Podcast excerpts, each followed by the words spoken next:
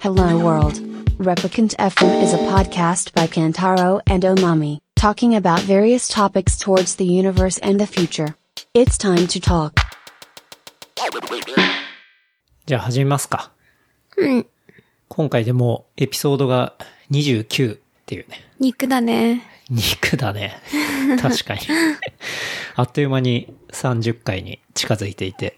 すごいね。もう半年以上過ぎてんじゃないそうだね。まあ始めたのが1月今年のね。うん。初めからだから。うん。あっという間に。もう夏も終わろうとしてるみたいなね。そんな感じだけどね。よく毎週やってるわ。確かにね。しかも、こう、東京で収録するのって相当久しぶりで、いいよね。うん、家で。そうだよね。マミも1ヶ月ぶりぐらいだよね。そうだね。姿消してたから。うん。まあ、5週間ぐらい東京じゃないのが続いたのかな。うん。ね。ほら、黒島に始まり、そのあそっ後か OMM で長野行って、で、その後、柏行って。そうだよっていね。一1ヶ月ぶりだ、私。うね。喋れるかしら。ね。よろしくお願いします。お願いしますね。じゃあ。あれでしょうん小川くんのエピソードの最後であったけど、そうだよ。あの、柏に、先週、柏に遊び行く時の電車で、あの、小川さんの後半、あああの、風俗の後半聞いてたんだけど、 それで、聞いてて、そう、最後に、俺、おまみだから、俺、ななんか俺、おまみだから、あだ名つけたな。とかって言ってきたんだけど、全然違うのに、本当は、そのあだ名の名付け親は小川くんじゃないっていう話。 小川さんじゃないよ、全然。もっと19ぐらいの時に、18か。うん18歳の時に、うん。そうそう。学生の時バイトしてた、あその、スニーカー、セレクトショップのとこの店長が、そう、なんかこう、おま、おまみ、なんかまみの、なんかおおまみのおまめみたいな、なんかよくわかんないけど、 こう下ネタから、なんかちょっと飲んでる時に、もうおまめ、おまめ、ま、うんもうおま、みのおまみが、みたいな感じになって、で、でうんでつけたから、小川さんじゃないんです けど、っていう否定から入りたかった。なるほどね。そう。あれ付けたのは小川くんではないとないよ。っいうことだね。うんということでした。ていうことです。マミーがあれ聞いてからすぐ否定してたもんね。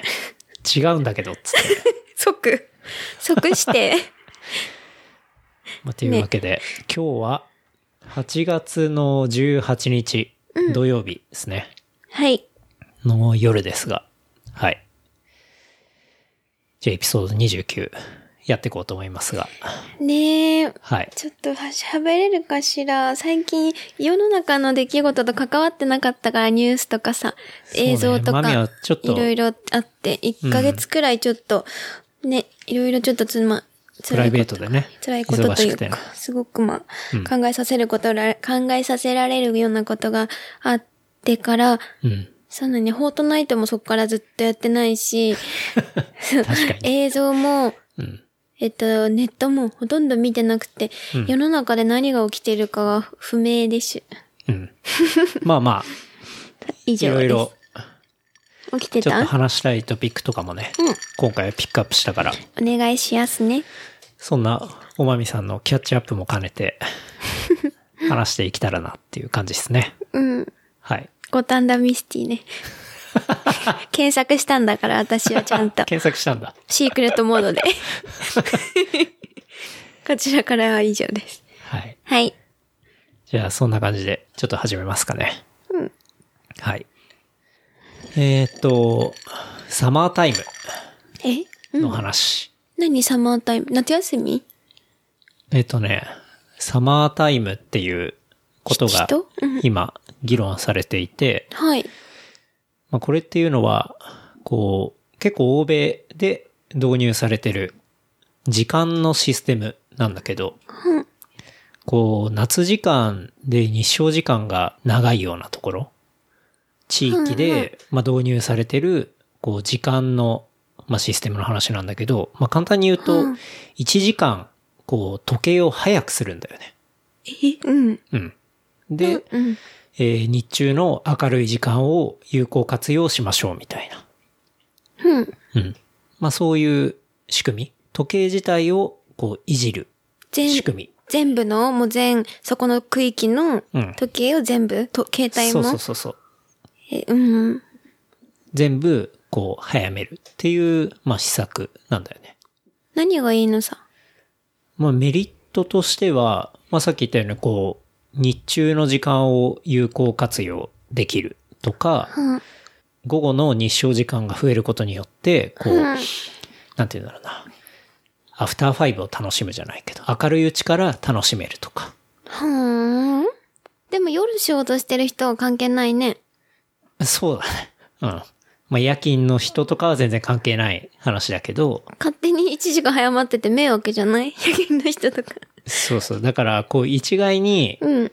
うん、これがまあいいことだっていうのは、言うのはなかなか難しいんだけど、まあそういうシステムがあって、うん。それを日本もやるか導入しようみたいな話になってるんだよね。今うん。もう夏終わるけどね。だからもう本当に早ければオリンピック、っていうかね、この話がそもそもいきなり出てきたのって、こう今年の夏ってめちゃめちゃ暑かったじゃない、うん。それで、こう、オリンピックのさ、マラソンとかさ、うんうんまうあ、ん日中にやる競技が本当にできんのかみたういな、んうんうまあ、ん。そういう話があって、あね。で、その時間を、じゃあ競技時間をずれずらせばいいとか、開催期間をまあずらせばいいみたいな、まあそういう話があったんだけど、うん。それっていうのが、オリンピック側との取り決めで、まあ難しいっていう話があったりして、じゃあ、サマータイムでそもそもの国の時間っていうのを早めてしまえばいいんじゃないか、みたいなところから、サマータイムのアイデアが出てきたんだよね。でもさ、別にサマータイムと称してしなくても、じ、時間を早めればいいだけじゃん。なんでそんなさ、時間、時計ずらしちゃったりさ、うん。そういうさ、煩わしいことするのかしら。と思うんだけそうど。そう。だからそこで よくわ、かんない今すごい、こう、 あの、特にシステム関係の人とか、うん。要はね、そういうシステムを作ってる人とかってさ、 そういうところをまた2時間変わるとかなったらさ、うん一気に変えなきゃいけないからさ、しかもそれをオリンピックまでとか言ったらさ、もう2年なかったりするわけじゃん。うん。そんなん無理だよ、みたいな話がこういっぱい出てたりとか、うん。まあ、いきなり、っていうかまあそもそもそれでちゃんと効果が上がるのかみたいなこととかをちゃんと議論して、あの、やっていこうってんじゃなくて、うんもうなんか半ば思いつきみたいな感じではあ、それをやろうみたいな話が、まあ政府の方から出てるからえー、アホなのかなまあ結構ね、そそうなんだ、う、うん、そんなことが起きてたのね。そう、話題になってたりするんだよね。うんえ、困るんだけど、その後の時差とか。そう、だからね、大抵この、アメリカではサマータイムっていう言葉じゃなくて、デイライトセービングタイムっていう、はい。 DST っていう呼び方をしてるんだけど、そう。だ DST からその切り替えの日とか、でも夜中に切り替えるからなんか実際に向こうに住んでる人からするとそんなに違和感はないらしいんだけど、うん。まあ、それでも統計的に見ると、その切り替えの日はやっぱりちょっと眠かったりとか、あうの、んいつもよりさ、1時間早く起きなかったらいけないからさ、うん。 1時間早まってるからね。うんっていうのがあったりで、まあ、若干交通事故が増えたりとか、うん。あとは心臓発作とかが、その期間にちょっと増えたりとか、っていうね、まあそういうデータとかも出てたりはするんだよね。えだからー、実際にまあ体にも当然負担はかかるし、っうん。ていうマイナス面もあるんだけど、まあプラスの面も、まああるっていうふうに言われてるっていう感じなんだよね。うん私が政府だったら許可しない な。だって面倒しや。面倒いじゃん。いや、そうだわ。こ面倒いれしね、本当に単純に時計を2時間早めるっていう話じゃなくて、うん。普通にだって7時開催のとこ5時にしちゃえばいいだけじゃん。で、電車をさ、もうちょっと、ね、24時間にすれば別に何の問題もないんじゃないのとかね、思うんだけど、まあやっぱね、あの、森さんがさ、うん。森、森喜朗、森泉 AKA 森吉郎がさ、うん。うん。一都革命でさ、頑張ってんだ。そう、頑張ろうみたいな。真面目な国民なら乗り切れるはずだみたいなさ。そういう、まあ話で、ちょっと話題なんだよね。そっか。言そう言ってみようかな、電話で。ちょっとやめてくださいって。うん。でまあ実際に導入されるかどうかはまだ全然わかんないんだけど、うーん。まあね、今の勢いでいくと、導入されかねないからね。何でもやっちゃうもんね。うん。そういうこと。っていうのがあって、ちょっと大丈夫かな、みたいな話になってるね。うーん。だから、もし、うん。 1時間から2時間早めるっていうところで検討してるみたいなんだけど、2時間早まったらさ、例えば、今、自分とか10時ぐらいには会社に行くとしたら、うん。もう今の時間で行くと、だから、 8時そうだね。8時ぐらいに会社に行くイメージ。体内時計的には。 ?8 時の人は6時とかそうそうそうそう。うん。よくわかんないね。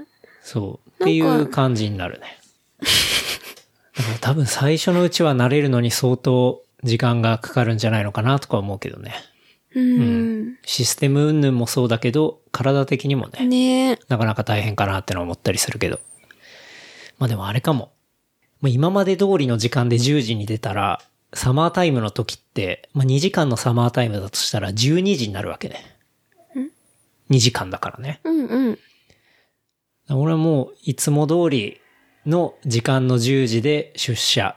つまりサマータイムの12時に出社して、これ逆じゃないえだって早いんだよ、時間。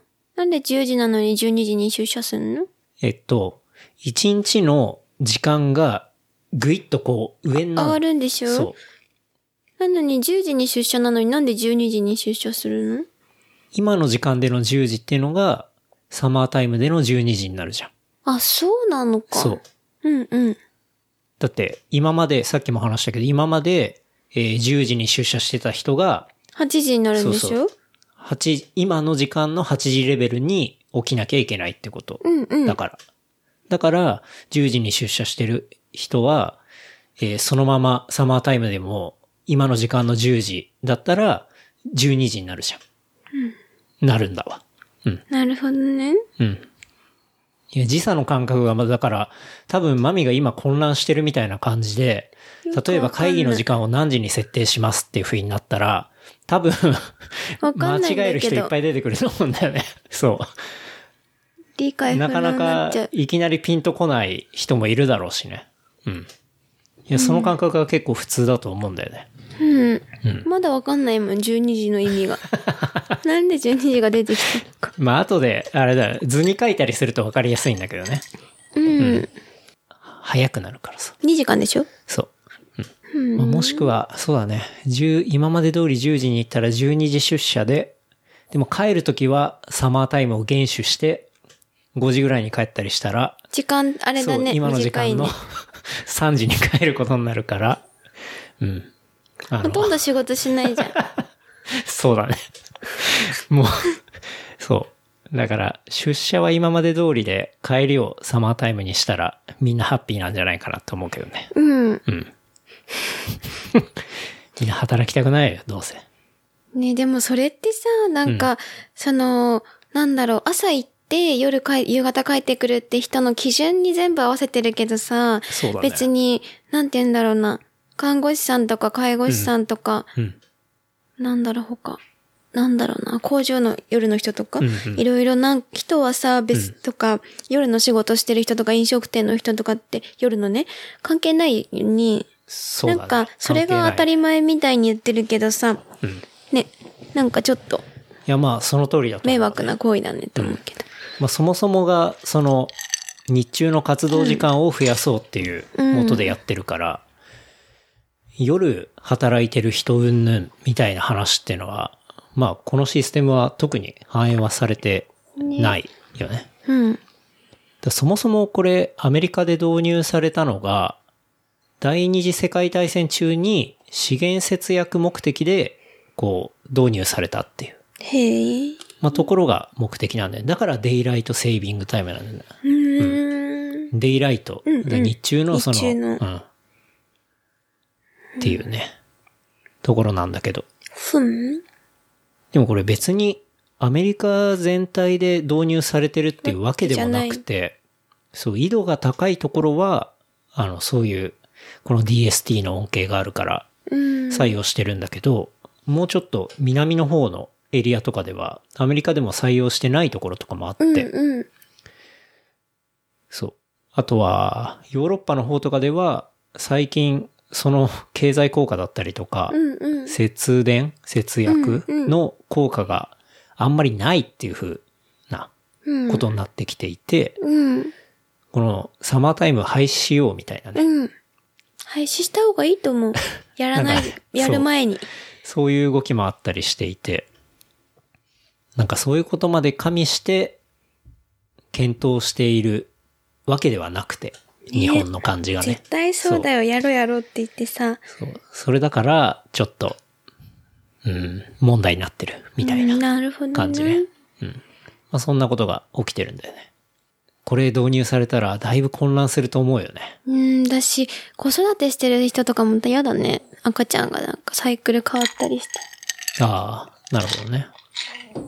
うん。まあでも一回ぐらいちょっと体験してみたいけどね。うんさん。いや、やってみないとやっぱわかんなくないまあそうだけどなんねで。もまあこのタイミングでやるかどうかは置いといて、うん。まあ一回導入してみるとか、ちゃんと準備期間を経てね。うん。で、やってみて、ちゃんと検証して、うん。これが日本にフィットしてるのかそうでないのかっていうのを考えてっていうか、まあ、分析して、うん。で決めればいいと思うけどね。うん。しかも日本ってさ、縦長じゃないめちゃめちゃ。うん。だから、北海道とかでは多分これ結構ワークすると思うんだよね。うんなんでほら、緯度が高いか高らいさ。からそうそう。うん。なんか調べると北海道の札幌とかでも昔一瞬サマータイムみたいなのをえ導入嘘しようとしたことがあったらしいとか。まあ北海道はまあいいかなって思うんだけど、例えば沖縄とかさ、 あ同じアメリカでもハワイは別にサマータイムって導入してないんだよ。うんまあなんでかっていうと、こうこっ赤ちだよ道ねに近いから、うんそうそうそう。赤道に近いっていうか、まあ緯度が高くないから。高くないからね。で、ハワイの緯度と沖縄の緯度って、一緒もうぐらいだよねそう、5度ぐらいしか変わらないから、そういうところに無理やり導入しちゃうと、朝とかまだ暗いんですけど、みたいな逆 に。そうだよ うんねっ。ていう話になっちゃうからさ。そう。だしさ、夕日の時間計算したり、波のさ、時間計算するのとかもなんか大変になりそうじゃああないそうだね。そこら辺迷惑だよね全部変わるもんね。シュノーケリングしたりさ、ダイビングしたりそうだの。わ。なんかすごいめんどくさそうう。ん。そうだ、いつも潜るとき さ、あの、潮の大きさとか、うん、干潮満潮の時間必ず調べて潜ったりするから、そうだよね。まあ当然そういうのも変わるしね。あと夕日が出る時とかもさ、調べるけど、なんかそういう自然に対しての失礼な行為だ よね。かなり。っうんて。思うんだけど。まあもともとはその日中の太陽をこう有効活用しようっていうことなんだけどね。うん。だから本当に多分想像を絶するぐらいいろいろ変えなきゃいけないんだと思う。うん本当にだやよるってなると。電車もだってもっと早めなきゃいけないじゃん、時間。始発とそうか。、そう。電車も、まあだし今の時間ベースで考えたらね。だし、飲食店も早く営業しなきゃいけないし、そうだね。朝食とかね、コーヒー店とかたもださ、。その分早く閉めるっていう話になるからね。当然。うん、でも、いやでもね、そう、それの問題もあって、そうだだって多分ね、日本無理だよのね場合ってさ、始まりが、会議とか何でもそうだけどさ、始まりの時間ってみんな守るじゃん。うん、でも終わりの時間ってマジ守んないじゃん。と思う。そう。だから、始まりだけ早くなって、終わ残り業も、終わりは変わらないみたいな。だと思うよ、残業がとかなってさ。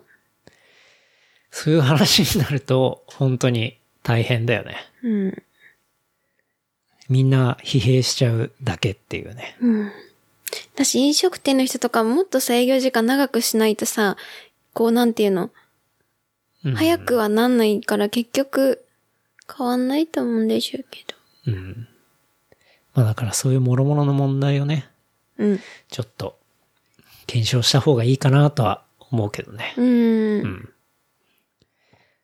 ただまあ将来的に一回ぐらいは体験したいかなっていう感じ。じゃあ、アメリカ行って体験して きね。夏に。確かにね。まあ行けばできるからね。うん。ちなみにね、その、プラス2時間っていうタイムゾーンがどこら辺かっていうとね、うん。ニューカレドリニア、あの、天国に一番近いうん。うん。島みたいな。うん。ニューカレドニアが、まあ、プラス2時間だから、サマータイムになったら、ニューカレドニアと同じ時間帯っていう感じどねこ。だっけ場所ニューカレドニアって、オーストラリアの方だよね。そうそうそうそう、あっちの方。うん。フランス領だね。そうだよね。うん。だからサマータイム実施されて、オリンピック突入したらね、天国に一番近いオリンピックっていう感じ でね。みんな盛り上がる盛り上がるんじゃないですかね。わかんないけど。うんなんかオリンピック関連じゃないけど、うんフルマラソンに、あ、出るんだよね。そう、出ることがうんうん決まりましてね。ストイックで、や、 ストイックから、秋山さんか。たちいの、や、その、ストイックの影響を受けてきたんじゃないいや、そういうわけでもないんだけど本当、自分からやろうみたいな感じじゃなくて、まあ、この番組でも話したけどさ、栃秘木。湯クラブ、うんうん。そう、の栃木メンバーの一人で、まあ、健三っていう友達がいるんだけど、うんその友達が急に LINE を送ってきて、うん。フルマラソン走るかみたいな。なんかまあ、健三もこの番組聞いてくれてて、うんうん。そうでギ、ャッホー。健三まだよ。で、聞いてくれてて、で、こう、まあ、当然 OMM のさ、うん秋山さんとの話も聞いたみたいで、うんうん。マラソン、フルマラソン走るかみたいうんなうん。ラインがいきなり来て、うん。で栃木の方である、羽賀地ふれあいマラソンっていうやつがあるらしいんだけど、うん。まあ、当然42.195キロね。うん。で、出るかって言われたから、もう、すぐその次の返信は、もうエントリーした、エントリー完了画面を送って、 はい。で、まあ出ることを、ね、決意して、それがね、12月の19にあるんだよね。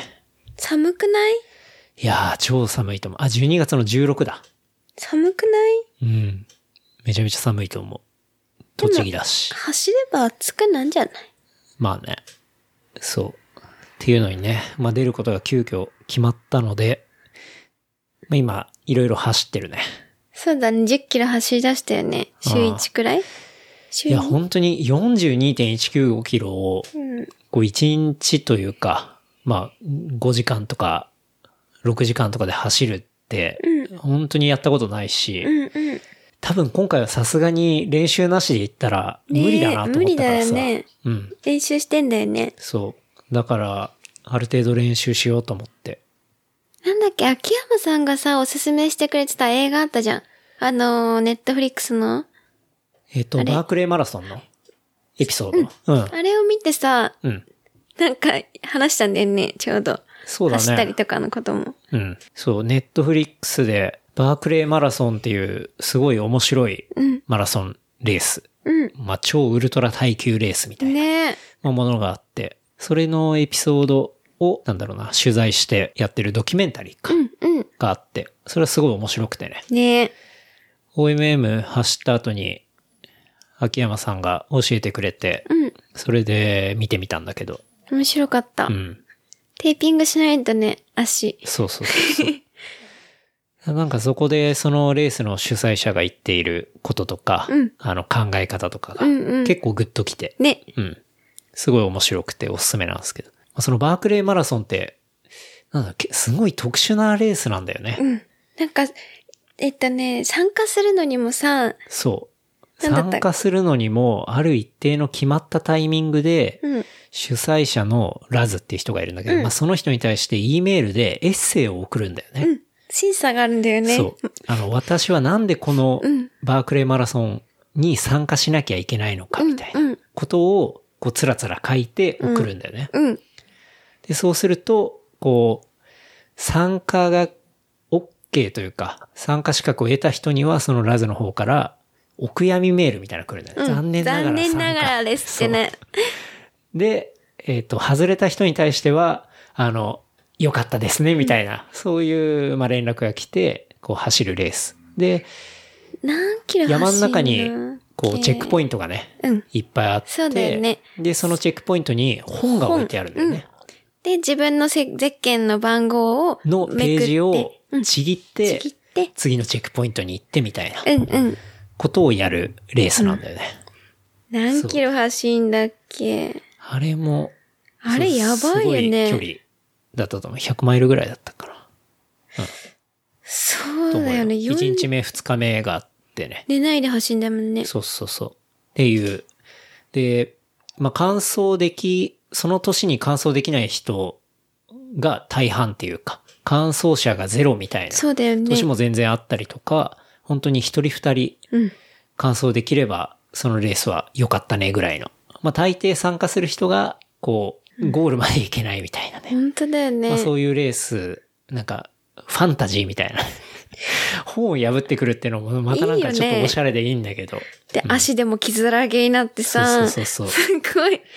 なんかそこに、を目指す人の話だったりだとか、うんまあどういう考えでやってるかとか、うん。まあそういうのがまとめられてるネットフリックスのエピソードがあって、まあそれ見てすごい面白くてさ。ね、なんか限界を超えた時になんか、こう、なんていうの、もう何でもできるみたいな気持ちになれたりとかってそね、うね感じだったよね。うん。で、まあそれを見ていて、まあ走るのもね、ねすごいいいなと思ったし、ね、思った。まあ誰との比較とかじゃなくて、うんこう自分の限界をの限ね、界とか、超えるまあ自分に挑戦するじゃないけど、うんなんかそんなことをすごい感じたから、うん。まあいいなと思っていたけど、別にフルマラソンに出ようとか、その時は別に何もなくて。そうだよねうん。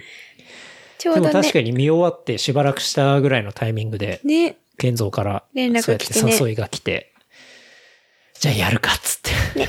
うん。で、まあ応募して、その12月16日に向けて、今、絶賛トレーニング中という感 じ。そうだよね。そう。だから8月は10キロ9を月はトレーニングとして走っていって、9月は20、キロ、 10月が、えー30。 30。で40はそう、11月が、えー40キロ。みたいな感じで、だんだん増やしていけたらなと思ってる感じかな。うん。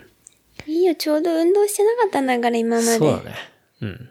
いや、なんか、思ったけど、こういうフルマラソンみたいな目標があると、走る理由にもなるから、うんうん。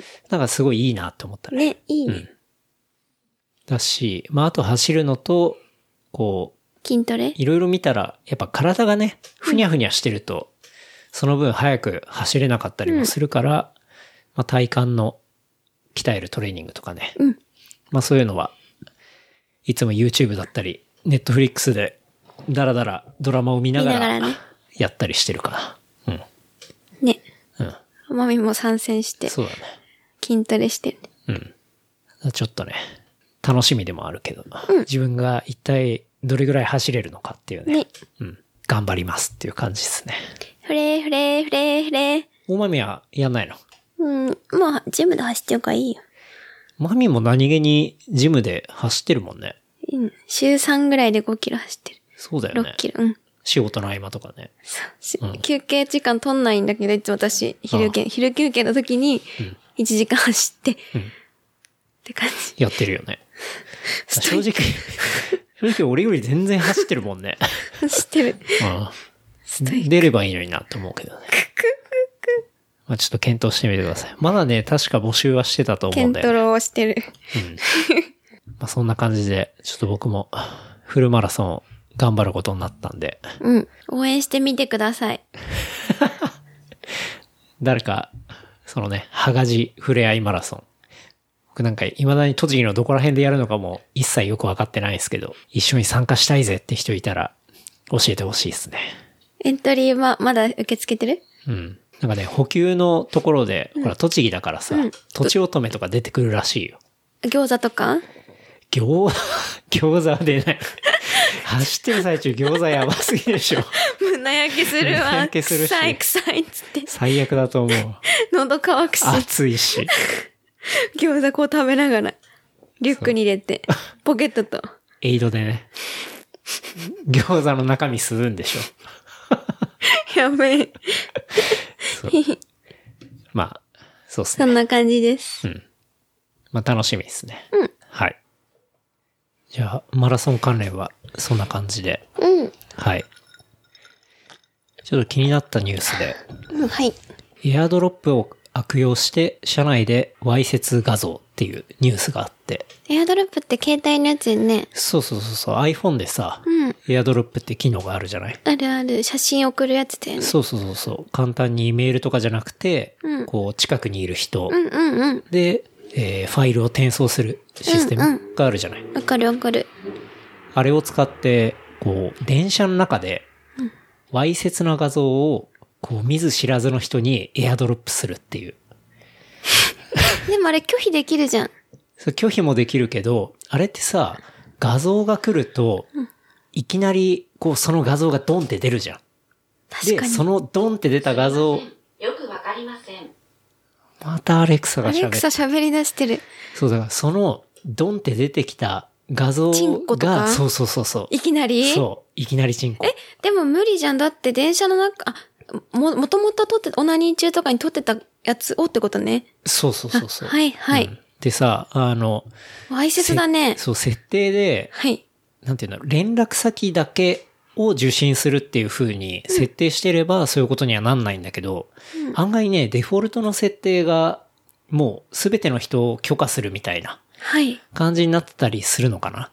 そうなそのう。で、大抵の人ってあんまそこの設定いじらないから、そうだよそうね。そのままフルオープンで電車に乗るとするじゃんそうすると、例えば俺がそういう人だったりすると、この画像誰かに送りてえなと思って、エアドロップの候補を見ると、そっかこう名前がポンポンポンポンっていっぱい出てくる。あれ女性とか出てくるもんねそうそうそうそう。で、ユーザーの名前とかもまたみんなあんま変えないじゃん。あ、自あ分れの名さ、前。うん。自分、あれ、送られ、送る側の人の名前って出出てこないのか。そう、送る側の名前も確か一応出てくるよ。誰々がこの画像を共有しようとしてますって。でも誰かわかんないもんね、電車の中だと。そう送る側はそういうものを送るっていう意識があるから、チンをね。当然ユーザーの名前は変えるじゃん。うん。で、受け手は案外そういう名前変えてないから、だから、まゆみさんの iPhone とかさ、出るよね。っていうのがそういう人に出てきちゃうわけで。あの、エアドロップの送り先として。で、そういうのを利用して、そういうわいせつ画像を電車の中で送るっていうのが、プレイだね、一種の。そうだねで、。それってさ、受け取ったかさ、拒否したかバレる受け取ったか拒否したかバレる。わかるわかる。バレんだわかるけど、その受け取った云々っていうのは、もはやあんま関係がなくて、違う違う。だってさ、これ、例えばいきなりさ、マミがチンの画像送られてきたとするじゃん。うんで、受け取っちゃったらさ、あいつ受け入れたと思われるのかなあこ思うだろ うね。あこいつダウンロードしたわ、つって。こいつ受け取ったわ、っていうふうに、あそれはわかそっる。うん。わかる。ね。そう。だからそういうね、ニュースがちょっと出て。えー、流行ってんだ。で、今回ね、実際、それで和歌山県橋本市の45歳の男性会社員が男性逮捕書類送検されたっていえう。、なんでバレたのあ、その、こういうの人、こういう人からこれが来たっていうのを、うん、そうそう。それでバレたんじゃないしか 何もの写真和歌山とかうんの電車だったらさ、乗ってる人そんなにいないかもしれないし さ、わかんないけど、なるほイどねメージだけどね。東京の山手線とかでさ、いややばいね誰かが送ってたら最強さ線と、本当にわかんないじゃん。かんないみんな携帯いじってるしさ。え、来ないかなちょっと楽しみなんだ けど。受け入れちゃう。マジ一回で、一回見受け入るれる見る見る。だって見てもさ、こっちの個人情報バレないっしょ。まあ別にバレないね。うん。え、なんかいいね。そう。だから結構ツイッターとかで、エア、エアドロップでこんなんが来たみたいな、でエアドロップとかで検索すると、めちゃめちゃいろんな、あの、こんなの来たんだけどみたいな画像を上げてる人がすごいいっぱいいる。下ネタいや、当然下ネタから、なんだろう、面白画像から、結構ね、何でもある。えー、私、あれ来たことない。今まで生きてそう、き俺ても。来たことないんだよね。えー、送ってくんないかなすごい楽しいんだけ ど。あれだよ、もう、本当に女性って一発でわかるような iPhone の名前にして、なんだろう、私。まゆみとかマにミなはってるか確な。かね、マミの iPhone は、なんで知ってんのまゆみの iPhone っていうふうに、だいや、 普段からエアドロップで、ほんとあれじゃびっくりしちゃった写真送るじゃん。 そう。それでなってるけど、うんこう、もっとアピールするような iPhone の名前にしてさ、例えば、例えば、お豆とか、違う違う違うおまみマミ、エアドロップ大募集中、わらーみたいな。 長いそういうユーザー名にしたら、あ、こいつはいいんだ、つって、いっぱい送ってくれるかもしんない。ええで、そういう場所に行かないとダメだよね、やっぱ。どこ山手線と山か手線乗るとかさ。一周す るわ。普段電車乗んないけど、一周しながらそう仕事してるよね。そう。このね、和歌山県の人は、南海電鉄、高野線高野線ちょっとわかんないけど、まあそういう電車の中で、近くにいた乗客に、わいせつな画像を何度も送信 し、敵閲覧させたとし閲て、覧、待って、閲覧したんじゃん。受け入れたんじゃいやだからそないの、ポンって通知が来たら画像出るでしょ。そうか出るかそう。だから受け入れる受け入れない問は、題はその画像の閲覧の問題ではなくて、もうその通知が来た時点で画像の中身ってあれ見えるからさ、エアドロップっえて、。何度もチンコ食ったんだ。やるいねや、。チンコかどうかわかんないけど、わいせつな画像を何度も送信して閲覧させた。ということで、大阪府の迷惑防止条例違反の疑いで、まあ、書類送検になったってことだね。いや、男性の卑猥なのってそれぐらいしかないよ。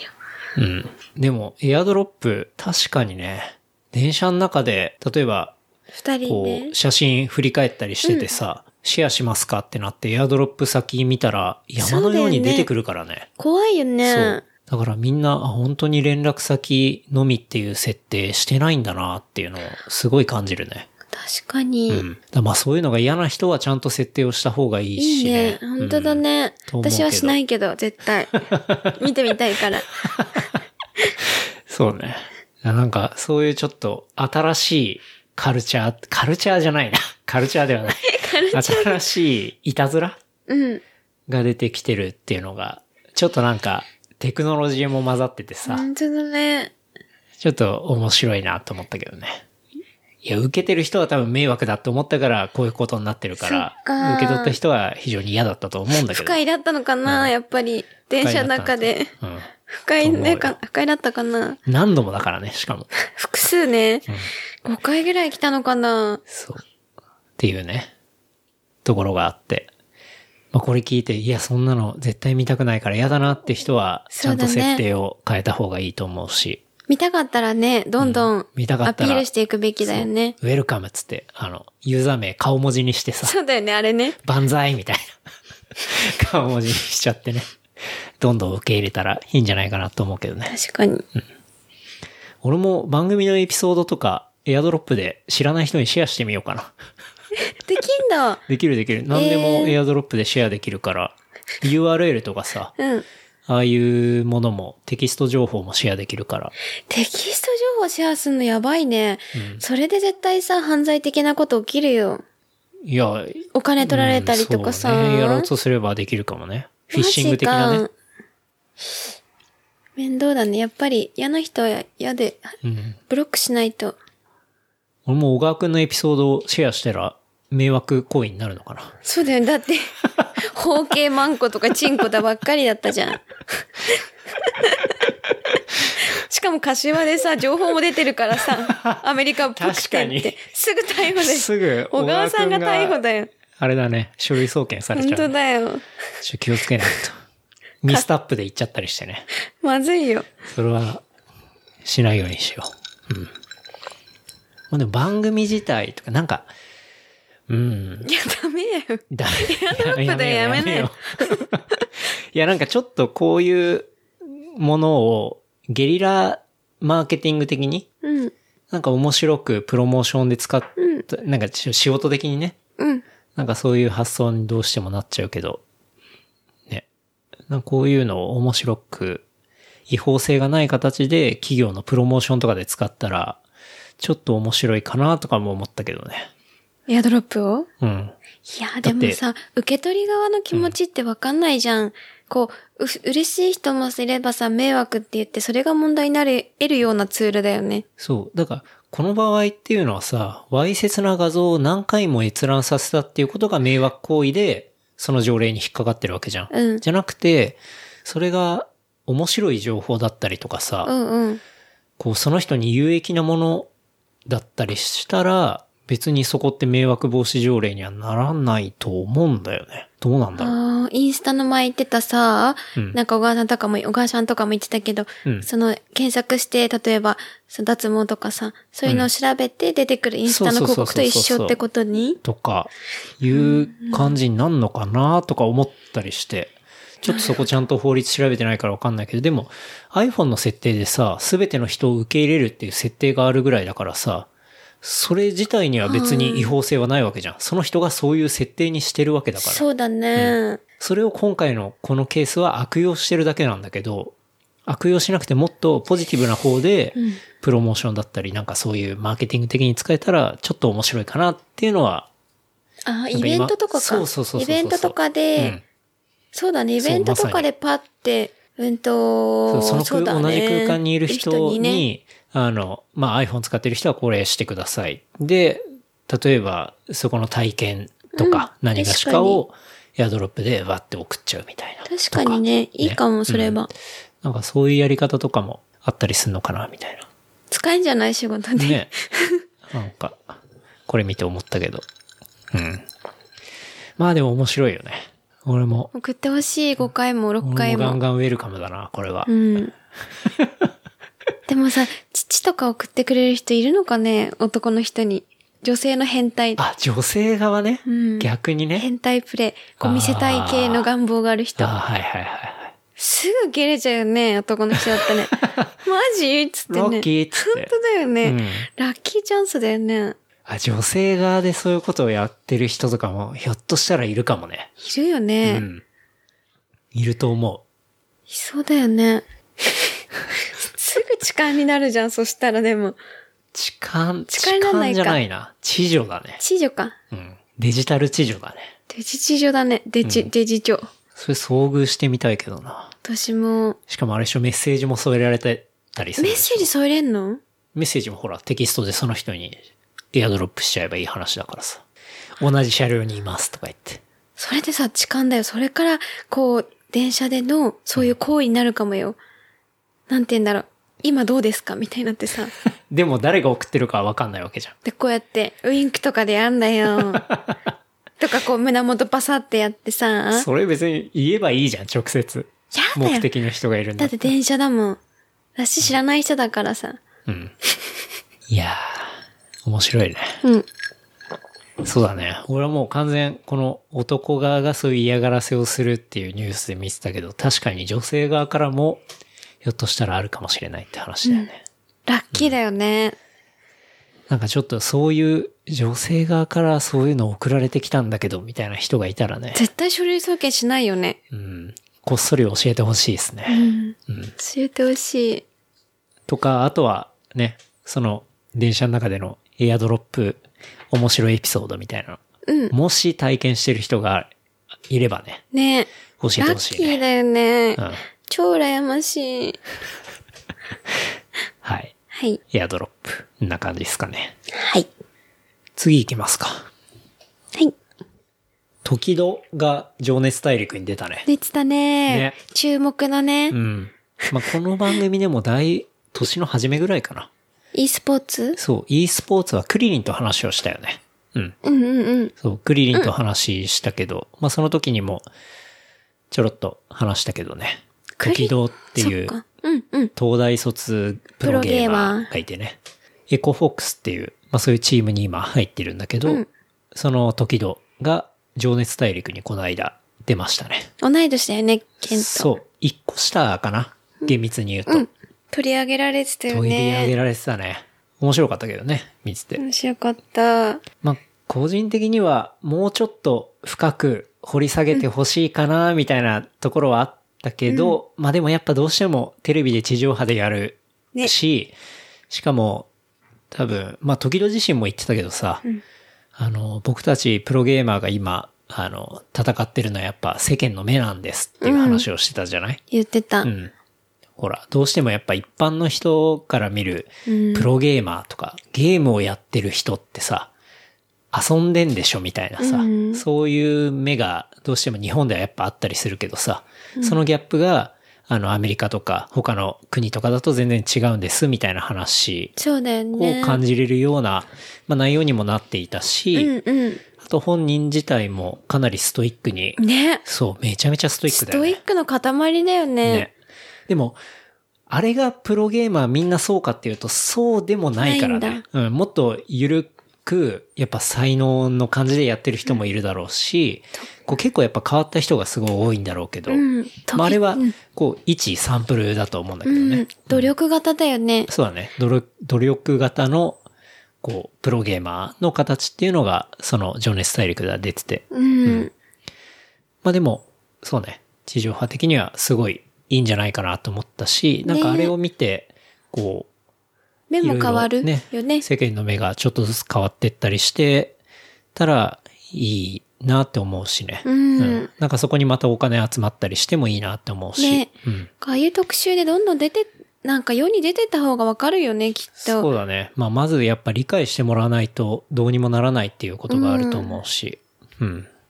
で、あとね、こう、時戸がその大学院までさ、東大出よねて、。うんうんで、ゲームやりたいって言われた時にさ、お父さこうおん。父さんがね、大きいだってね。どうそっか思いましたかって言われてさ、いや、もう、すぐやりや、やりなさいって答えました よ、みたいな話をしててさ、すげえあ父の、お親だな。父さんも、なんか、どっかの大学の教授かなんか教授だっだたね。よねそ病院だったっけう。違う。かなそう。医科歯科大学だったから医科歯科だねうんで、すぐ答えててさ、うん。あ、お父さんすげえなと思ったりすごいよねうんでなんかちょっと技とかも知っててね。時戸が使ってるのは合気なんだけど、うん。合気を使ってて、まあ、春国殺の話とかさ、お父さんが結構分かってたりして、ねなんかすごいいいなと思ったしね。そうだよねう。ん。そう。まあ、いい回だったよね。うん。ちゃんと運動もしてんだよね。そうね。なんかずーっとゲームをやってるのかと思いきや、最近こう空手を始めたとかね。うん。あとは動体視力のこうトレーニングとか、ねあんな絶対できないでしょっていうようなトレーニングしてたねし。てたよね。目ピピピピピそうピそうピピポポポってやってね。一瞬パッてで線が出て、その中に大体三角なんだけど丸はどの線にありましたかみたいなトレーニングをしててさ、 あんなん絶対できないでしょみたいしてた。な。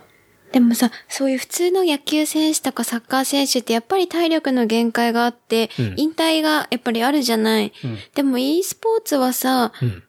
ね、なんか無限な気もするよね。確かにね。わかんない。目とかはさ、弱ってきちゃったり、なんかその、反射神経とかは鈍るかもしんないけど、うん。なんか一できる限り一生できそうだもんね。そうだね。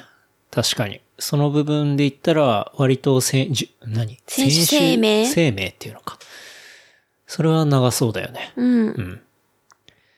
だからまあ、時々も言ってたけど、こう、実はやっぱりその e スポーツだったりゲームっていうのはすごい歴史があって、うん。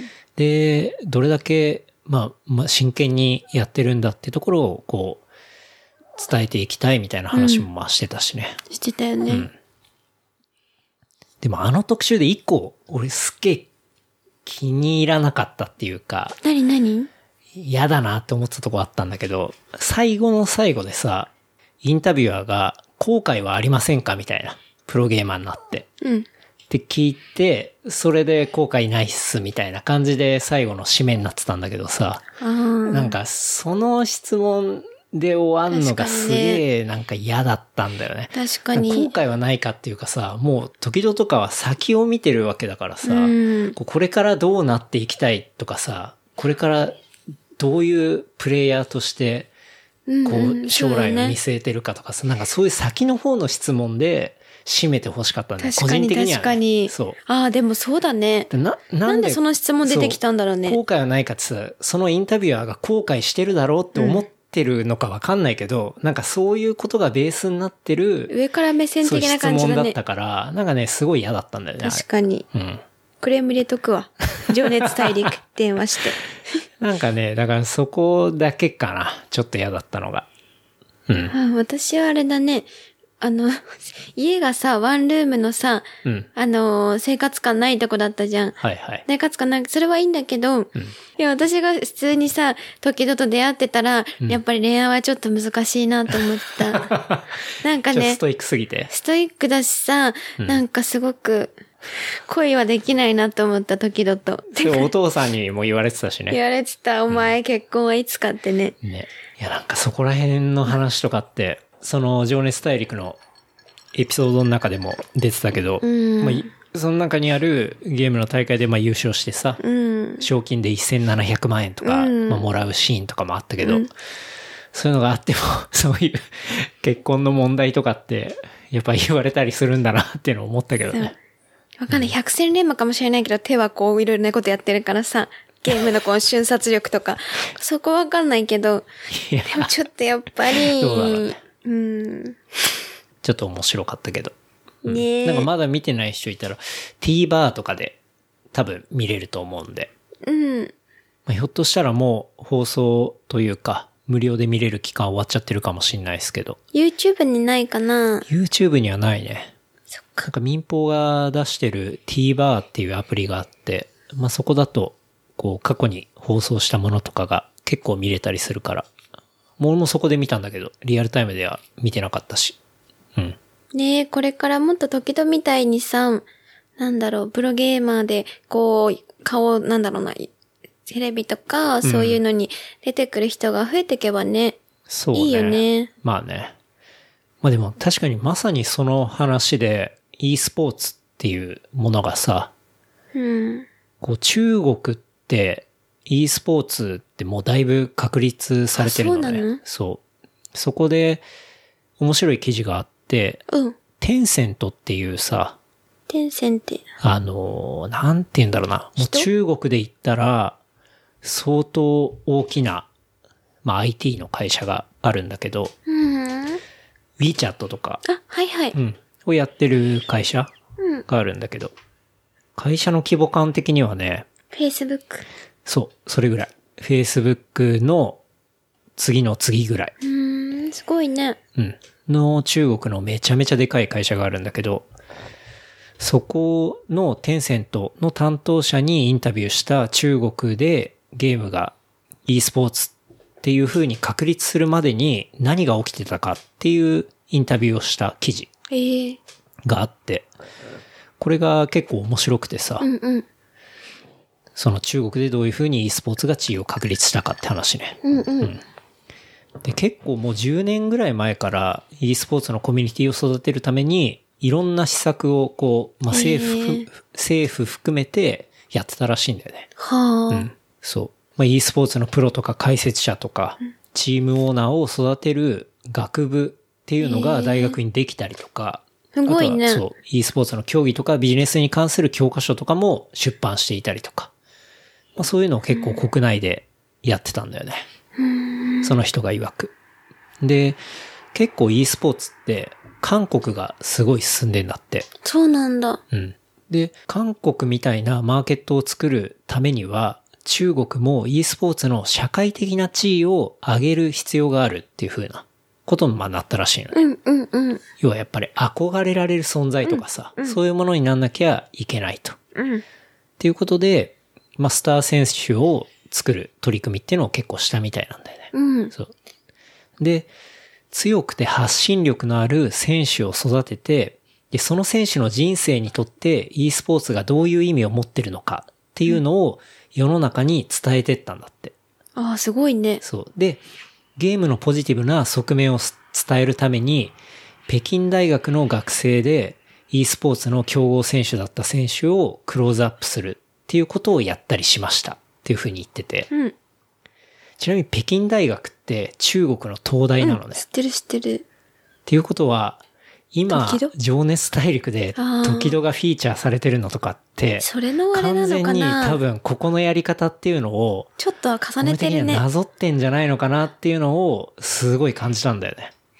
そうな。るほどね。だってまさにそうじゃん。強くて発信力のある選手育てて、その人の人生にとって e スポーツが何かってさ、まさに情熱大陸でやってた話だ確かしに、そう。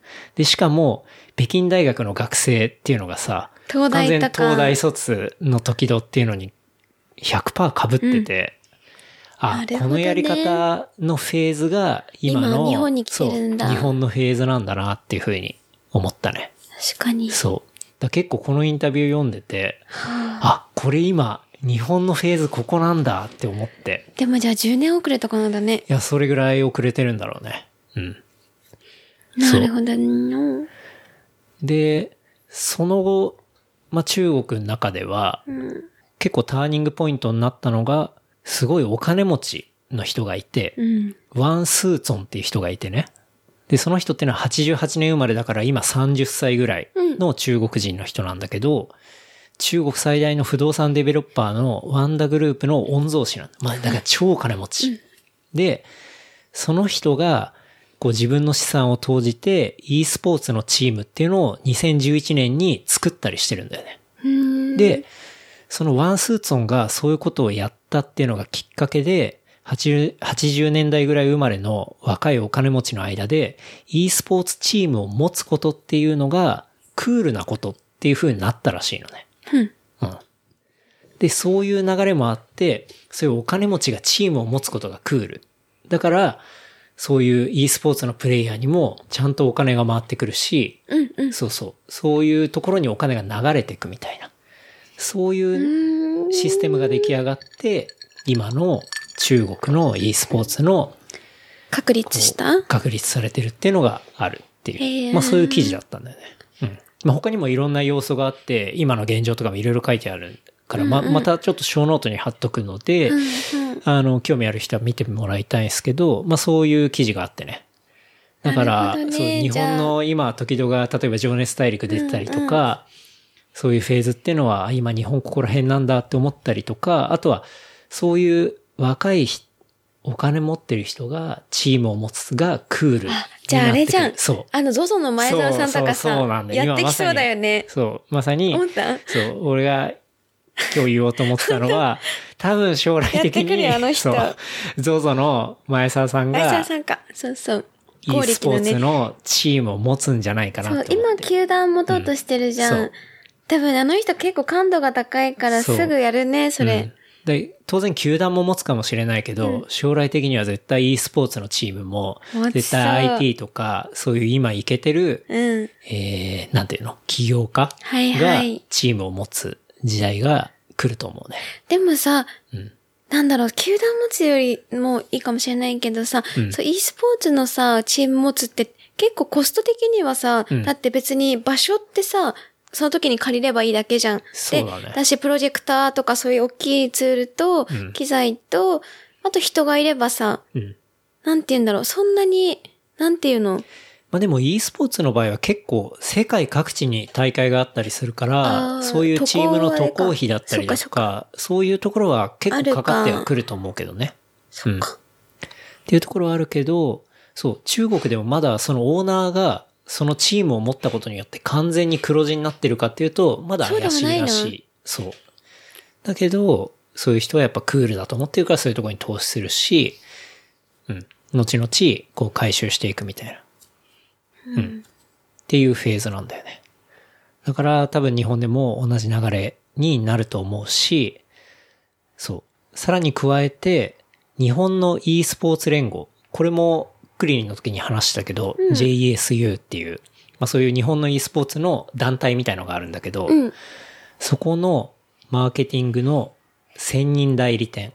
だから完全にそのマーケティングを、e スポーツのマーケティングをお願いしますっていう広告代理店が決まって、はい。まあ電通なんですね。あ、そうなのそうそう電通になんだ。指名っていうことで、まあ決まっていて、そう。だからこれから多分そういうこどとんどんやがっ、てくんじゃうない、ん、いろいろ起きてくるっていう流れが今あるかなという感じ。まあ電通はさ、ほら、オリンピック・パラリンピックの専任代理店そうだね。だったりするから、そこら辺のノウハウもあるしさ。だからフォートナイトもさ、時をいきなりやり出したのあそれはう関係ないちなみに、テンセントは、そのエピックゲームズ、うんえーフォートナイトやってるエピックゲームズの株は48%ぐらい持ってる。あそうなんだそうそうそうそうそう。まあ、全部繋がってるっちゃ繋がって繋るねがってるんだよね。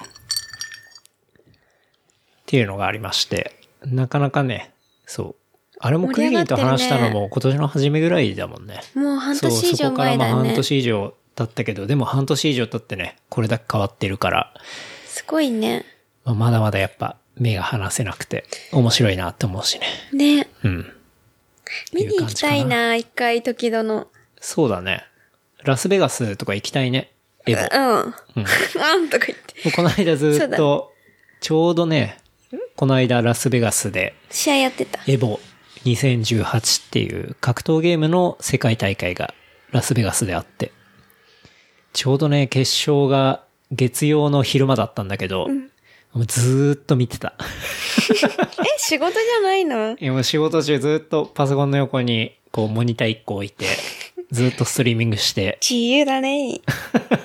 決勝まで見てたんだけど。い本や、それも時々すごかったんだよ、本当に。面白くて。うん。結局勝てなかったけど。当ねえ、そっか。ですごい情熱大陸であっさりそのエボ2018で、あ、やってそう、たね負。けちゃったっていうことを言っただけなんだけど、あれにもうちゃんとルーザーズの、エボって、トーナメントが、普通のトーナメントがあって、負けた人はルーザーズのトーナメントに行くのね。負け組のトーナメント。で、そこで一番上に行ったら、えー決勝で普通のトーナメントから上がってきた人と戦って、要は敗者復活みたいなあ感じ。時々はどこだったの時々はルーズ途中で負けちゃったからルーザーズの方に入っあそうて、ルなのーザーズで勝って、えー決勝のファイナグランドファイナルに行きましたと。で、そこで、ルーザーズから上がってきた人っていうのは、一旦参照して、その戦いをリセットしないといけないのね。へえ。そこで負けちゃったら終わり。うん。で、一回リセットして、さらに3試合勝たないといけないっていう。うわあそれで、そう。あれだよね、準決勝まで行そったうんで、だね。 2017年の時戸は、そこのルーザーズから上がって、さらに3セット勝って、リセットして、そこからまた3回勝って優勝したの。うわあすごそうい。だからめちゃくちゃドラマがあったんだよね。好きだわ。そう2018年も同じ感じでまたルーザーズから時々上がうわーすごって、いねえっ、と、プロブレム X っていうイギリスの選手と戦って、リセットまで行ったの。へもうえ。またこれ2017年と同じ感じで行くのかと思ったけど、やっぱその後の3セットは取れなくて負けちゃったんだけど。そう。すごいね。だからまあそこら辺のドラマとかもちょっとやってほしかったんだけど。そうだねまあ無理だね。30分の番組だし。そうだよね。っていう、すごい、やっぱドラマもあるしね、面白いので、僕は引き続き、ウォッチしていこうと思います。チーム作っちゃえば。お金がない わ。いや、そこはもうやっぱりね、前澤さんに任せる。やってもらうしかないよ。チーム合力で。そ うだよね。いやあ、あそこのさ、流れも面白いよね。いや、めちゃめちゃ面白いよ、前ね、エ澤さん。セ。いや、前澤ささんもだし、ゴーリキさんもさ、あはいなんかさ、イインスタ消したりとか さ、また上げてみたりとかさ、そうね面白くてさ、面白いよね。いけてるよね。うんホットだよね。一番いけてると思うね。あのカップルは。ね。面白すぎるよ。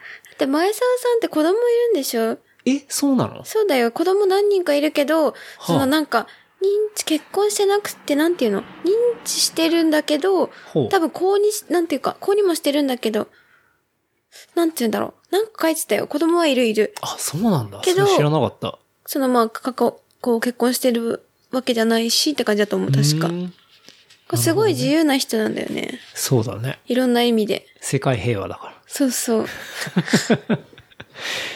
前澤さんのインスタとかね、もう絶対合力あやめ出てくるからね。またあの表情がいいんだわ。楽しそう。 そう。いや、い いよね。いや、もう俺全然えいいん大好き。だけどね、うんゴーリキちゃんがあげるのは、多分やっぱり一一応さ、一般人じゃなくてさ、こう、なんて言うんだろう、まあ、ファンもいるわけじゃん、男性の。うん。まあねだ。からあんまり良くないとは思う。ゴーリキさんが、その優作さんの、うん。あの、寝顔を上げて、あの、おいつもお疲れ様っていうのはやっぱちょっと違う。あ、本当にうん。だって、一般人だったらいいけどさ、やっぱり、いいけでもど、海外のセレブとかってさ、全然そういうのあげたりするわけじゃん。で、みんなファンはさ、ファンだから応援するわけじゃん。まあそうか。その人の人生を。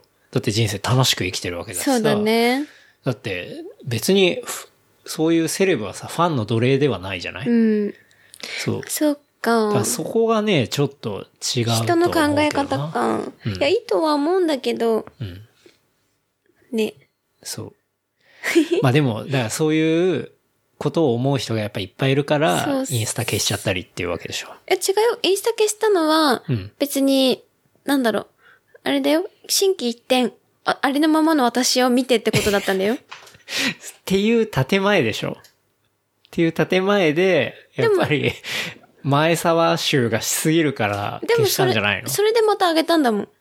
あ、そうなのそっからあげたんだよ、またあ、。またあげたんだ。そういや、俺、前沢さんの方はフォローしてるけど、ゴーリキあやめの方はフォローしてないからわかんないんだよね。え、フォローしてないよ、マミもあ。本当に調べたんだもん。あ、なるほどね。気になっちゃって。うん。あ、そうなんだ。前最後だったじゃん、付き合ってたの。前沢さん、うん。あ、そうだっけ面白いね。面白い。前沢さんはアートもすごいしね。ね。うん。持ってるそうだのはよね本当にすごい。だからね。そうで、友達も ZOZO タウンで働いてさ、幕張手当で、幕張住んでる。マジ へえ。そうだよね。なんで幕張幕張に本社があるから、千葉の、その幕張から4駅内ぐらいだったらそう補そう助が出るんだよね。 5万円だよね、確うんか。そうで、なんか、そうだよね、一緒に DJ してた人でさほう、なんで幕張住んでるのって言ったら、手当て出るからって言ってたもん。 千葉県民なんだ。うんへえ。すごいね。 幕張に住むって俺絶対無理だな。5万円もらっても無理だな。うん。わかんない、幕張住んだことないもん。ディズニーランドしかわかんない、幕張。うん。昔でも、うちあ住んでた市川に住んでたから、近いの割と近いと思うけどな。まあ、ちょっと前澤さん、そのうちゲームのチーム、お願いし持まってすか。ください。よろしくお願いします。っていう感じかな。はい。格闘ゲームといえば、ハイスコアガール。ああ、そう、面白いよね。 ね。ハイスコアガールっていう、俺はネットフリックスで見てるんだけ ど、テレビでやってるみたいやっな。てうん。いやあれね、 MX で。いいよね。そうほっこりするね、気持ちが。ハイスコアガールっていう90年代のうん、うん、アーケードゲームを軸としたたラブコメみたいな感じね。そう、そそうのラブラがブコメさ、アニメそなんうだけど、。そのラブが可愛いんだよね。そうそうそうそう。あのさ、なんかさ、キュンって感じ。そう。まあ、小学生編から始まって、ね。えー、次、今中学生中じゃ学ない生編か。そうだね。っていうのをなっていて、今ちょうど6話目ぐらいまで出てんのかな、っていうやつで。ほんとね、90、1980年生まれなんだよね。主人公が、春を。ちょうど一緒か。うん。一緒ではない、ちょっと上なんだよ、だから。はるくんね。そう。これ85年生まれだから。そう。で、今本当に40手前ぐらいとかうんうん。の人の世代ドンピシャのね。ね、あれ実話なんなんいや、実話ではない。実話ではなうんいか。ないけど、その90年代のアーケードゲームうんうん。が山ほど出てくるしね。うんうんうん。うん。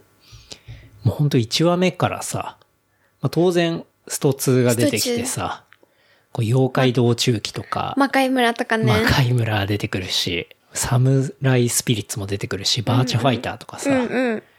もう本当に、なんて言うんだろうな、アーケードの青春みたいなうんうん。ところのゲームが、ちゃんと本物が出てきて、でそうだよねそう。あれ著作権大丈夫なの一回ね、漫画で、その著作権的な問題があったりして、ちょっとお休みになって た、まあそういう問題もそうなんだあったりした漫画なんだよね。でも、このアニメでは当然、もう全部クリアになって、こうやってるうんっていう、こうアニメがあって。うん。これなかなかアニメって見ないんだけど、本当そ今見る。う。あんまり見ないんだけど、こう、たまたま見始めたら、うん。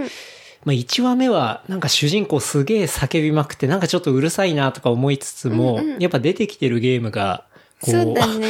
あまりに自分の世代とマッチしてて、面白いなっていうんで、だんだん2話目3話目からこうんうう、んぐいぐいハマっていって、そうだよね。もあうんま今り、、楽しみにそうだよね。毎週待ってるっていう感じなんだけど、確かに。うん。明日じゃないそうだね。それがすごい今、ハマっていて、面白くてね。ね。うん。で、なんて言うんだろうな、そのゲームの、ゲーム周りの話とかも、うん。すっごい忠実に、そうだよねその当時のゲームセンターにいた有名な人とかに取材をして、そうなの。そう。それで、ああいうエピソードを作ってたり、そういう話を作ってたりするから、めちゃめちゃリアルで出てくるゲームから、筐体からね、うん。とにかくリアルっていうのにこだわっているんだけど、単純なそれがおっさんホイホイになってるんじゃなくて、おっさんそのホイホイって何おっさんホイホイってゴさ、キブリその、ホイホイみたいな。みたいな感じで、こう、おっさんが、うわ、懐かしいっつってあ、そういうこと群ねがる現象っていうのをおっさんホイホあイ、そうなんのコンだ。テンツって言うんだけど、まあその要素も当然あったりはするんだけど、ちゃんとさ、ラブコメがそうださ、よね あの、結構キュンキュンくるような。そうだよねこう懐かしいなってこそう子供の、なんて言うんだろうな。バレンタインとか純粋なさ、うんうん恋愛の話とかが入っていて、だから、こう、いろんな記事とかも見たんだけど、まあ当然その世代の人もうん食いついたりはするんだけど、結構若い世代とかも、うんうん。若い世代もそうだし、ゲームを知らない人も楽しめるアニメみたいなあー感じになっていて、すごいいいなと思ってね。確かにあれ見てさ、アスト2とかさ、魔界村って今更調べて、うん若い子とかがうね、んで、ちょうどや、なんか e スポーツとかで見ればいいんだよね。そうそうそうそう。だから宣、伝公開になってる、そうなんだよね。本当にこリンクしう、てるね今のこういう流れのタイミング的にあーもすごいマッチしてると思うし、そう。あの世界観っていうのは、すんごいいいんだよね。とにかく。確かに。で、ちゃんとそこら辺、やっぱり当時のアーケードゲームマニアみたいなさ、うんうんそういうところに刺されたらもうダメになっちゃうから、ういん。うんや、当時そんなんなかったしとかさ、そういう筐確かに確か体にあのサイズじゃないしみたいな話になっちゃうと、やっぱりちゃちゃが入っちゃうから、そこら辺っていうのをしっかりやってて、うん。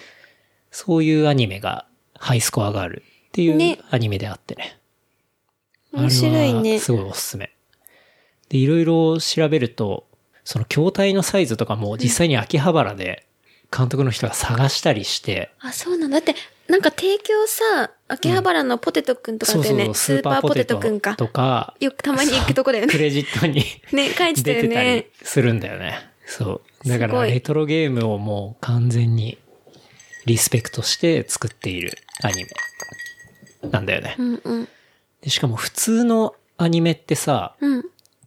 24フレーム。うん。だから1秒間に24フレーム。うん。のアニメが普通なんだけど、このハイスコアガールって60フレームでやってるのうね。で、それなんでかっていうと、そのアニメの中に出てくるゲームリアルなゲームっていうのが60フレームだから、ちゃ合わんせてんとだそうそれに合わせて作ってたりするんだよね。すごいね。そう。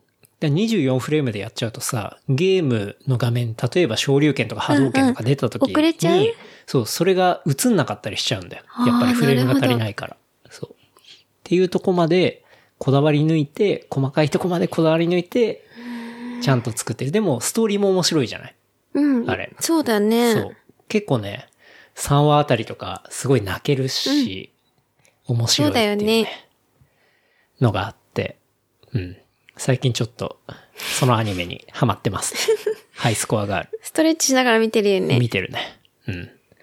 これは本当に、1980年生まれぐらいうん。ちょのう人どそっか、にも三おすすめだし、うん。若い子でも見れるうんっし。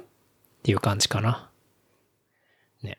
まだ、まさに放送中だから、どうなってくのかっていうのがすごい楽しみで。うん。漫画読んだことないから、そうだよね。うん私もない。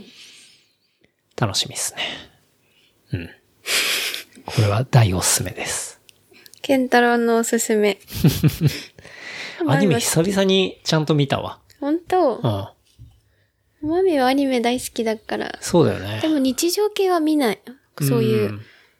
なるほどね。なんかこう、なんて言うんだろう、近未来のやつとかさ、うん。あ、広角機動隊バとギーか。とか、大友さんのやつとか、なんだろううん。俺な、もそこら辺は、マミちょにっと考え勧められてみたけど。させられたりとか、うんっていうのが好きなのよ。生産性ないやつじゃな くて、っていうのが、人、なるほどね好きなんだけど、うんでも今回の面白かった。ね。うん。ネットフリックスは日曜の朝に明日じゃな新い。しいエピソードが出るから、うんうんまあ明日の朝またね、見たいなって思うけど。ね。うん。他最近映像なんだろうね。私もあんま見てなかったけど。最。近映像は結構見てるよね。見てる見てる一緒。だって本当シリコンバレーあ、シリコンバレー面白かった。うん。今期のね、ベスト3に入るね。入る。うん。おお評価高い。ドラマの中でね。はいはい。え、面白かったよね。面白かった。シリコンバレーも見始めたのはね、クリリンが勧めてくれたんだよ、これ。そうなのそう。なんだよ、こクれリ急リにン。見始めたじゃん。うん。あれはクリリンが、クリリンフ多ィーバー。分、ケンタロウこれ好きだと思うよっつって連絡をくれて見たんだけど。まあ、簡単に言うと、えっとね、シリコンバレーってのは、シリコンバレーにいるエンジニアが、うんうんこう、パイドパイパーっていう、まあ、会社を起業して、うんうんで、それで、まあ、夢を叶えようみたいなうん。ことをするコメディだよね。そうだね、コメディだね。うん。そう、ラブの要素はまあビジなネスいよ。コメディみたいな。まあ、そんな感じのドラマで、うん。すごいそれも面白いね。面白いし、あの、言葉のワードセンスもいいし、勉強になる、あの、その行、そのなんだ、流れはい。の勉強になった。確かに。なんか、どうしても出てくるみんなっていうのが、プログラマーだったり、うんまあそういうエンジニアだから、その、プログラマーとしてはみんなすごいんだよね。うん。そう、すごいんだけど、要は、企業家としてのさ、能力ってのはまた別なんだよね。その会社をどうしていくみたいなところっていうのが別で、そこですごいドタバタが起きて、うんそれが結構コメディタッチで書かれてたりするのが、すごい面白いし、面白い。出てくる言葉だったりとか、ねエンジニアの考え方だったりとか、そうね。あとは、なんて言うんだろうな。プロジェクトの話の進め方とか、ものの考え方交渉の仕方とか。そうね。スタートアップならではの、そういうビジネスの交渉の仕方みたいなところが、すごいね。勉強になるしね。うん。あ、こういう議論とか、うんお金のゲットの仕方とか、うんうん。まあそういうのを経て、まあ僕らが知ってる、そういう Facebook だったりさ、うんそうだよねいうサービスが世の中に出てくるんだな、みたいなことがわかるっていうか、ね。わかりやすくね。そう。キャラクターも面白いしね。そう、 キャラクターもね、めちゃめちゃ面白いよね。超ずっと吸ってる人とかね。そうそう、ずーっと、こうね、 タイマーを吸ってるアーリックがいたりね。そういう人がマジ好きなんだよな。そとかね。う。アーリックがいたり、まあ主人公の、リチャードそう、うん。リチャードも、そう、プログラムするときにこだわりがすごいあってね。そのこだわりで、ちょっとできたガールフレンドと、本当に、そのプログラミングの仕方みたいなところで、こう、別れる別れたりとか、っていうのがあったりして、すごい面白いよね。ね。もう一気に見ちゃったもんね。シーズン4までね。ね。まあ、1 1ヶ月経たないよね。 1エピソードも30 30分ぐらいだから、ちょうどいい。すごいサクサク見れて、ね。うん。面白かったね。あれは、Amazon プライムでね、今、シーズン4まで出てるんで、あ、そっか、アマゾンプライムか。そネットフリックス入ってないと人はダメか。ネットフリックスの人はダメか。う。うん。まあでも、Amazon プライムだったらね、ねプライム入ってる人だったら見れるから、確かに。これは結構、そういうテック系とかちょっと興味あるかな、みたいなとか、うんね。スタートアップのコメディ版というか、ね。そういう感じで、ライトに見れるから、すごい面白い。面白いし、おすすめかなって思う。うん。うん。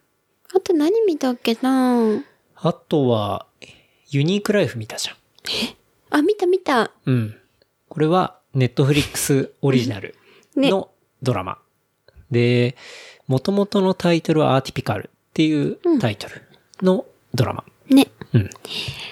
えっと、そうだよね。そう。内容としては、元々のタイトルのさ、アーティピカルっていうのは、不定形のとか普通じゃないとか、まあそういう、こう、意味合いなんだけど、うん。まあ、日本のタイトルはユニークライフになってて、まあ、これなんでかっていうと、その主人公が自閉症スペクトラム障害の主人公なんだよね。で、そのサムが、こうだんだん成長していく過程で、まあ恋とか恋恋愛愛ととかかね。セックスとかね。そうそう。っていうのを、こうだんだん成長していく中で、その周りの家族のごたごたにも巻き込まれながら、まあそれもコメディタッチで書くうん。割とね、新しいタイプのそドうだラマよっね。ていう感じかな。うん。なんか結構、その、自閉症スペクトラム障害っうんて。いうものって、なんか、今までし、いまいちどういうものなのかっていうのは分かんなかったけど、うん結構このドラマで、あ、そういう考え方をするから、うんうんそういうアウトプットっていうか、まあ、考え方になるんだなっていうそのうだがよ、ね。ちゃんと理解できたりとか、だから、なんて言うんだろうな、出力される行動うん。とか、そういうものっていうのは違うんだけど、こう、考えるっていう行為自体は普通の人とは別に変わらないっていうか、うんうんうん。そのやり方が違うだけで。そうだよね。だそうし、たけてる部分もすっごいあるしさ。そうそうそうそううんそうそう。っていうことが分かったりするうん。うん。ドラマ。で、またやりとりとかもすごい面白いしね。うん。あれも会話のセンスがいいんだよね。そうだね。そういうの好きなんだね、きっと。確かに。うん。大抵。ね。でもなんか、俺あれ結構見てて思ったんだけど、うん。割と自分の考え方とも似てる部分とかも結構あったりして、あ確かに。そう。ケント出身してちょっと似てるのかなとか、俺も若干、なんかそっち寄りの考え方なのそうかだね、となかっ言っていうて。こともちょっと自分で思ったりしたから、なんかルールを決めるそうとか、だね。そう、発想の仕方とか、うん。そうだね。ちょっと、えまあ、AI って言ったら失礼だ けど、そういう気質がやっぱあって、うん。そうなんだだかよらね、。俺あれ見てて、ちょっと割と似てるかなとかは、普通に思っちゃったね。うん。確かに。そう。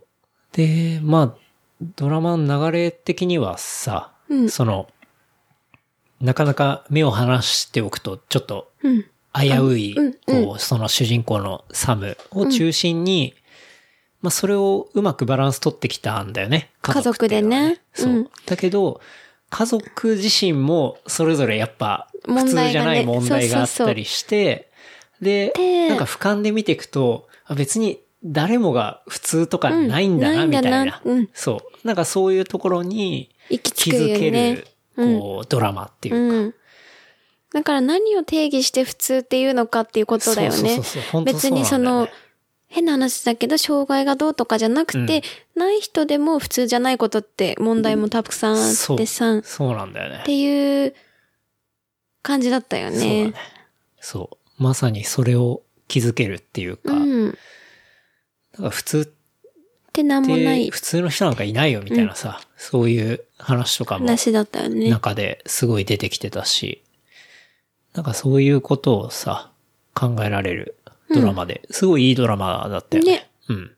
あれはシーズン1だけだったんだよね。それはシーズン1だけど、次9月にでしなょんと。そう、シーズン2が9月 に出るんだよね。楽しみそう。めちゃめちゃ楽しみ。うん。だシーズン2がネットフリックスで出るってことは、やっぱり評判良かったはずなんだよね。だと思う。そう。だから、まあ、現代のユニークライフ、うんねネットフリックス入ってる人はねおすすめで見す、ねてみてほしい。うん。まあ、これのために入ってもいいしね。え そこまでそうだいやね。ほら、最初に話したさ、あの、バークレーマラソンのあ、話も、見れるネしね。ットフリックスで見れるしさ。うん。うん。いいと思うけどね。ね。これ面白かったよね。そうだね。最近はそっか、それを見うん。て、またサムのね、妹が可愛いんだ可よね。愛いのよ。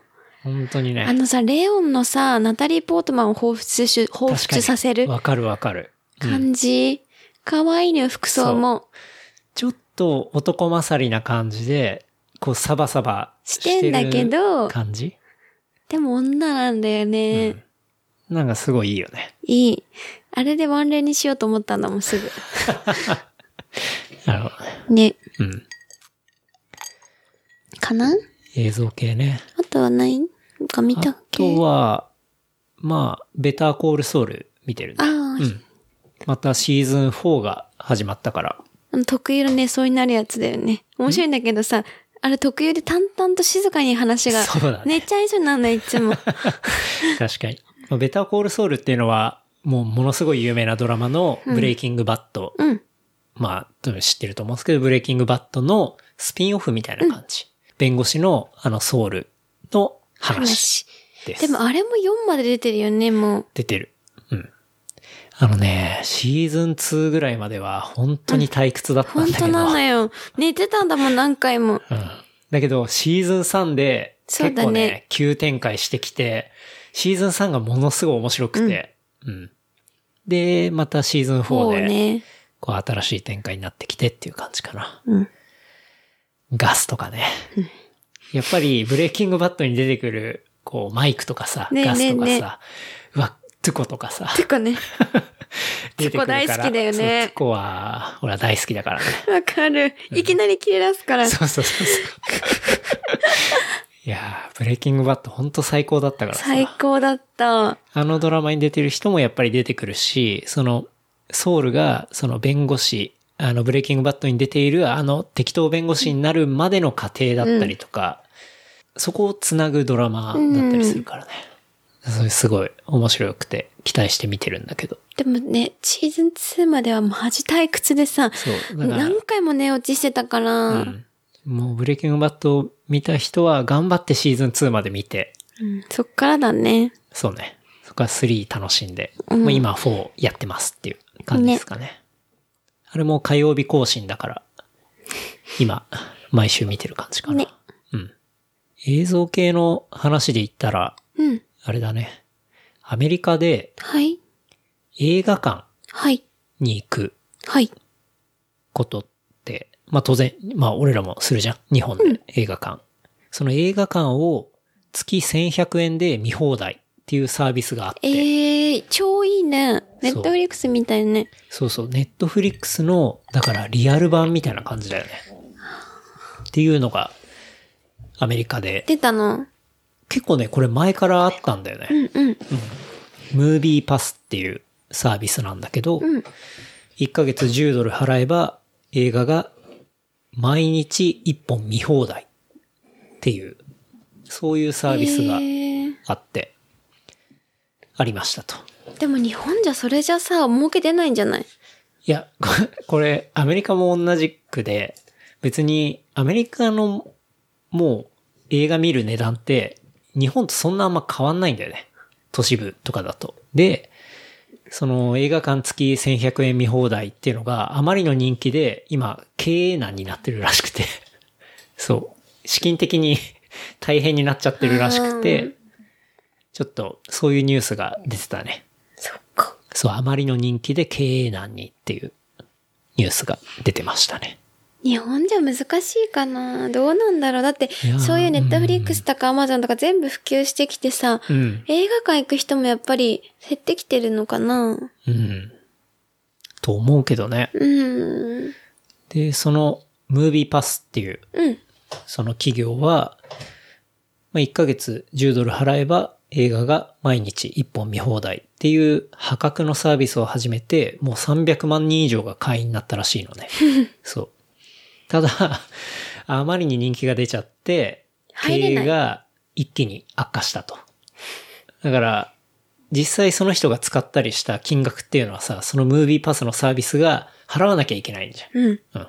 お客さんからは、えーなるほど月ね。 10ドルもらってる。で、うんその300万人の10ドルっていうのを実際行った人、行った、えー映画館に対してムービーパスがお金を払うわけだよね。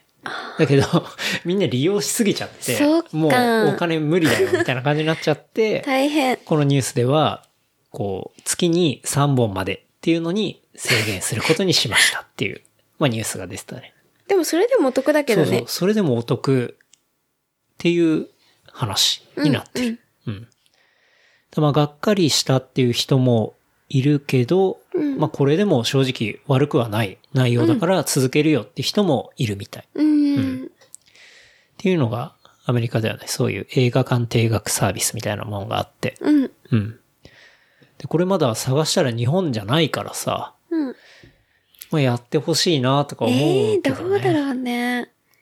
やったら行く行くでしょ。いくらなら行くいや、これと同じ10ドルぐらい。 ?10 ドルは全員行くでそう、10ドしルだょっ。たら絶対行そくじれゃんは。やりすぎ工事だ10ドよル。、10ドルでさ、月3本までだよ、でも。今その行く経行く営行く難難しくなったとはいえ。それは行くよ。でしょ日本無料じゃん。日本というか、そうそうそうそう。うん。日本でさ、多分2000、3000ぐらいでやんじゃない3000円だとちょっと微妙かな。ね2000かな、やっぱだから10ドルぐらいっていうのが一番いい値段設定なんだと思うよ。うんあのビジネスの、えープロフィットがちゃんと賄えるかどうかは置いといてね。うん。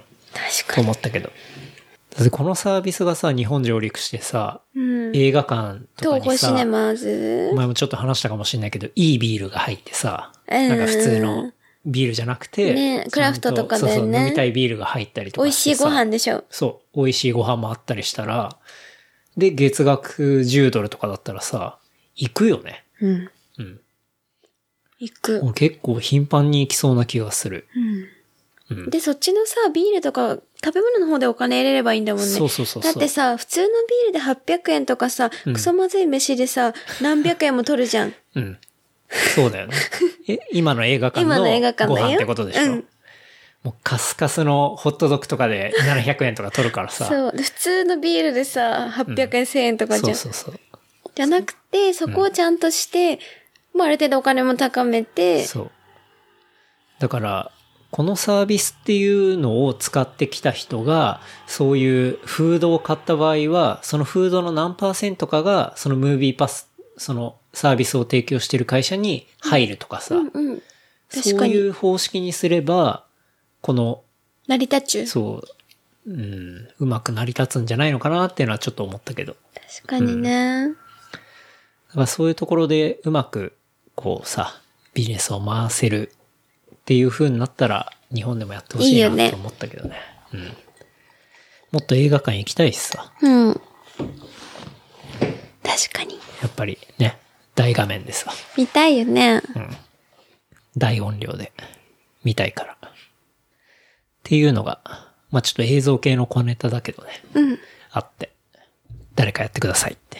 前澤さんかな前沢さんだ わ。ゾゾ映画。 ゾゾ映画ね。やりだすよね、最絶対初見るとき全員ゾゾスーツ着させられるんでしょ。水 玉の。つれえわ。やばい。うん。だね。そうね。んな話がありますが。まあそんなところですかね。かなあいろいろ話しまししたね。大丈夫ですかいや、久々に二人で話しましたけど。ねしかも東京でね。確かに。ろくなこと話してないけど、私は。いやい や。またね、あの、ゲストを迎えて話をしていきたいと思いますので。記念すべき30回目誰なんだろう。そうだね。誰だろうね。うん。受まだける全く決まってないですね。はい。 そろそろ決めないと。そうだね。やばいですけど。うん。そうだよね。はい。ちょっと、誰かにオファーさせてもらいます。ね。はい。まみも小川さんと話したかった。まあ、またね、小川くんと話しましょうん。う。まみも入れて。ね。うん。そうね。そんなとこかな。はい。はい。じゃあ、ちょっと事務連絡です。えー番組の感想、フィードバックは、ハッシュタグ、レプリカント FM、またメールアドレス、レプリカント FM、アットマーク、gmail.com までいただければと思います。ぜひ、このエピソード面白かったなと思ったら、ハッシュタグ、レプリカント FM つけてもらって、えーツイートいただけるとありがたいです。よろしくお願いします。また、評価、レビューですね。えーポッドキャストアプリ使ってる方は、まあ、いいねだったりだとか、あとはまあ評価いただけるとありがたいです。よろしくお願いします。はい。また、このエピソード初めて聞いた人は、あの、お好きなポッドキャストアプリで番組見つけていただいて、番組登録いただけると、自動的に新着エピソードが届きますので、ぜひともよろしくお願いいたします。はい。あとまあ、面白いと思ったらね、こっそり、えー仲のいい友達に、エアドロップ確かにね、エアドロップで。あ、これ聞いた人、もし電車で聞いてたら、試しにエアドロップでシェアしてみたらいいんじゃないですかね。はい。この番組を。 あの、その後問題になっても知りませんが。はい。というところですかね。はい。はい。じゃあ、今週もありがとうございました。はい。おまみさんもありがとうございました。はい。それではまた来週。はい。さよなら。さよなら。